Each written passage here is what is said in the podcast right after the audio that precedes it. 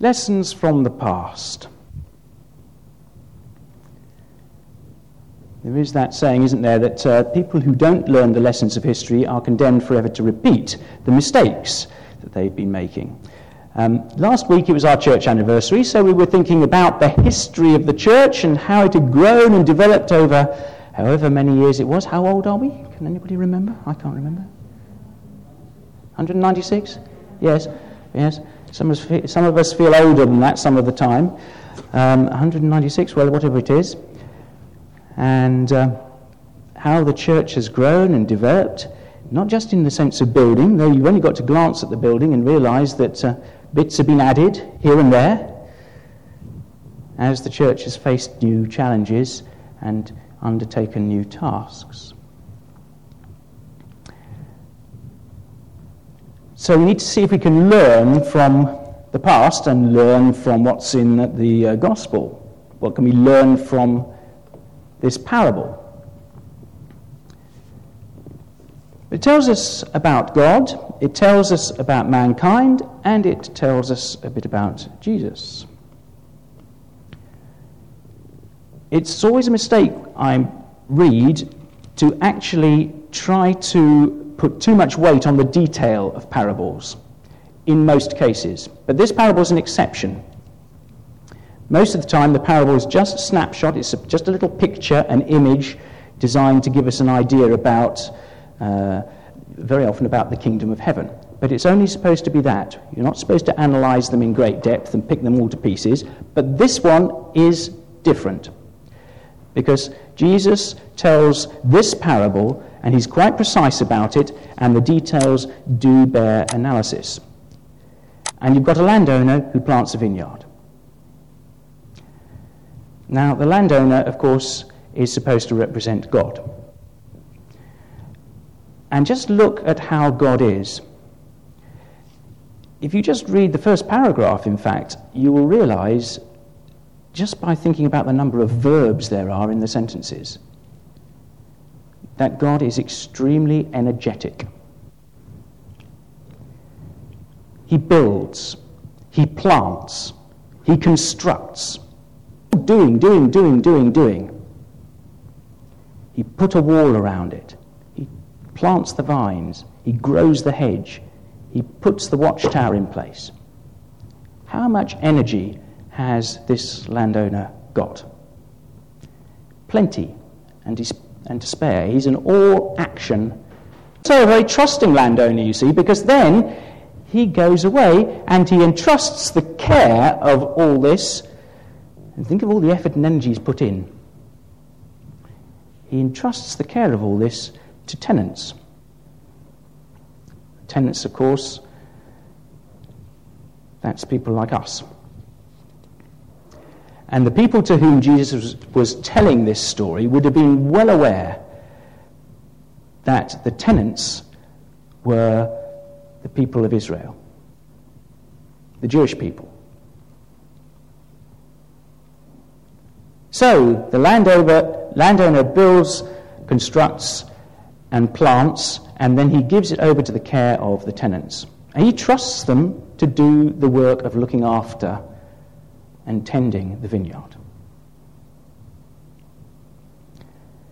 He's also quite patient because he realizes quite early on that actually the tenants aren't really doing the job.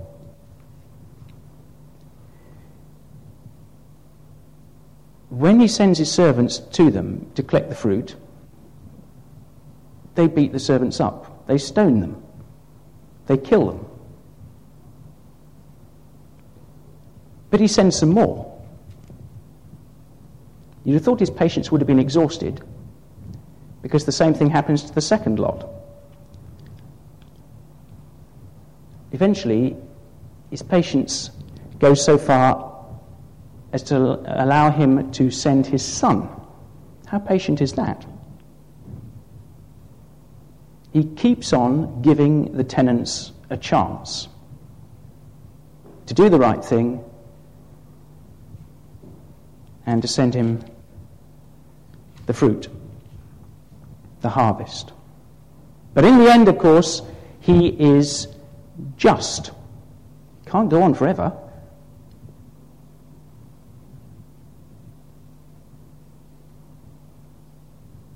And Jesus asks his hearers the question What do you think the owner will eventually do? And they say, Well, I'm sure he'll chuck them out. Of course he will. What else is he going to do? He can't keep on sending and sending and sending, getting no result. Yes, God is just. So there we are. God is energetic, God is trusting, God is patient, God is just. Does that sound like the sort of God that you and I know about? I expect it perhaps does. It tells us something this about uh, this story. It tells us something about mankind.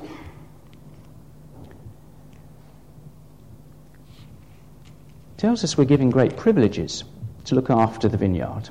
Great privileges. It's all been put in place for us to look after. What a privilege that is to take care of it and to enjoy such freedom as comes from being a tenant. Because God doesn't breathe over our shoulders. The owner does not stay on site with a big stick urging the tenants to do the right thing. He goes on a journey. He goes away, leaves them to it. So we have considerable freedom in this for the tenants. So it's a big privilege and a big freedom comes with that. Of course, we're answerable because the owner sends servants to see what we're doing and to tell us. The people to whom Jesus told the story would have understood those to be the prophets. Here come the servants, the prophets. Tell them what to do. All through the Old Testament, loads of prophets Haggai, Isaiah, Jeremiah, all sorts of prophets speaking for the Lord. So mankind is answerable for the actions taken. And of course, ultimately frail. The story tells us a couple of things about Jesus as well, because although the people to whom Jesus was speaking might not have recognized that Jesus was speaking about himself, they would have recognized the story. Because actually, in Isaiah chapter 5, you can find the story, pretty much, about a vineyard. Just see if we've got a verse or two from Isaiah. It's Isaiah chapter 5. It starts I will sing to the one I love a song about his vineyard. My loved one had a vineyard on a fertile hillside. He dug it up and cleared it of stones and planted it with the choicest vines. He built a watchtower in it and cut out a wine press as well. Then he looked for a good crop of good grapes, but it yielded only bad fruit. Now, says Isaiah, you dwellers in Jerusalem and men of Judah, judge between me and my vineyard. What more could have been done for my vineyard than I have done for it? When I looked for good grapes, why did it yield only bad? So that's in Isaiah, and it goes on like that. The people to whom Jesus was speaking would have known that. When he talks to them about a parable of a vineyard, they'd have had in their mind this picture from Isaiah. But Jesus claims, of course, to be more than a prophet. more than a prophet. He was the one cast as the son. He's not the servant that the owner sends, he's the son that the owner sends. It also tells us that Jesus knew what was likely to lie ahead of him. Because in the story, the son was killed.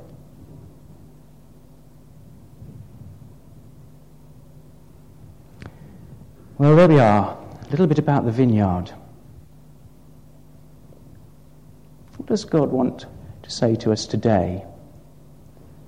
Well, the heart of the parable says the tenants let down the landowner. The tenants have let down the owner of the vineyard.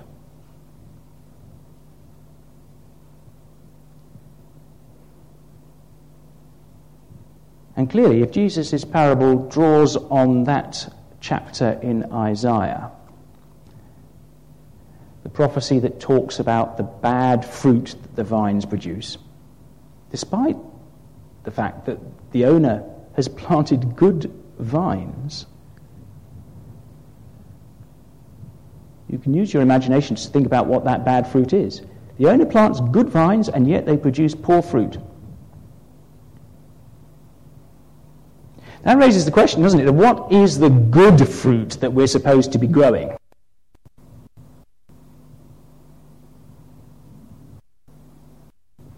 Well, actually, if you were to look in Galatians, which I did earlier today,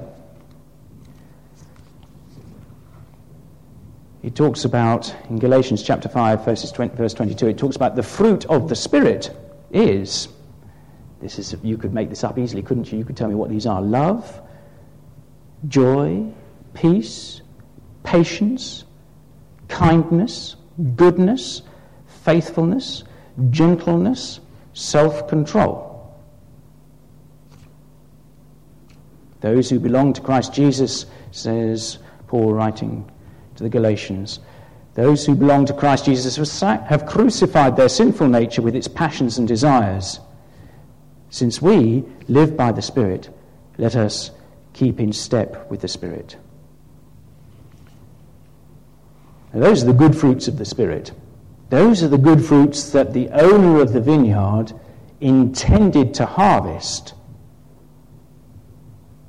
when the time was ripe. We're supposed to be letting the Spirit grow that fruit in our lives. Of course, for Jesus, the outcome for the vineyard is much more optimistic than was the case in the picture that Isaiah was painting. Isaiah might have pointed towards the future Messiah. But Jesus could speak from personal experience of what the Messiah was going to do and what the Messiah was going to be. And we, looking back, of course, are in a position to know that the rejected stone that was Jesus Christ is that rock, that block upon which we must build our lives because Christ offers forgiveness and healing and wholeness. The rejected stone in the second part of the story is the key, really.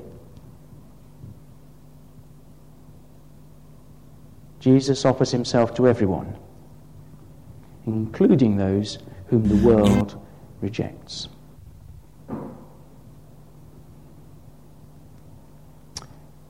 So, we need to think about the people God wants us to be and the fruit He wants us to produce.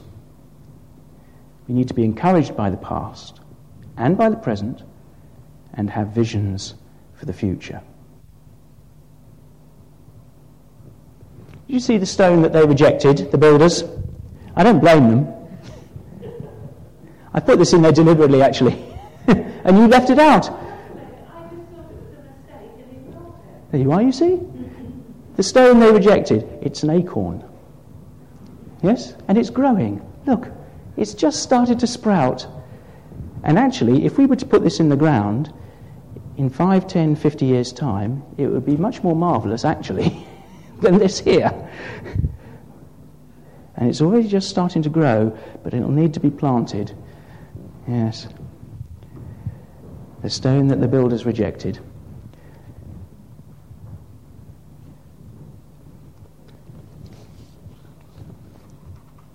Barbara just said that she was going to finish with a poem. It's always difficult listening to poetry. I might include it at a later point in a church magazine. It's a poem written by somebody I'd not heard of, Charles Péguy, who's a Frenchman. Let's try it.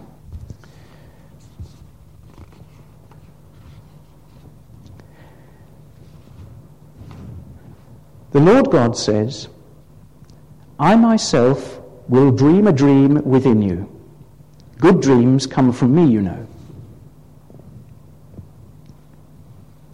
My dreams seem impossible, not too practical.